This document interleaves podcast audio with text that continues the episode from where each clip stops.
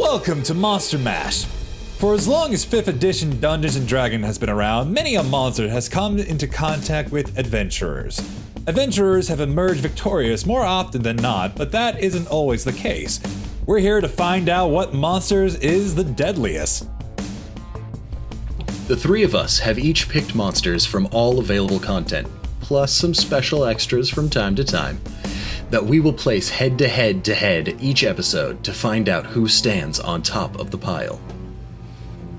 These three monsters will be judged on tactics, terrain, fear factor, and their creature feature.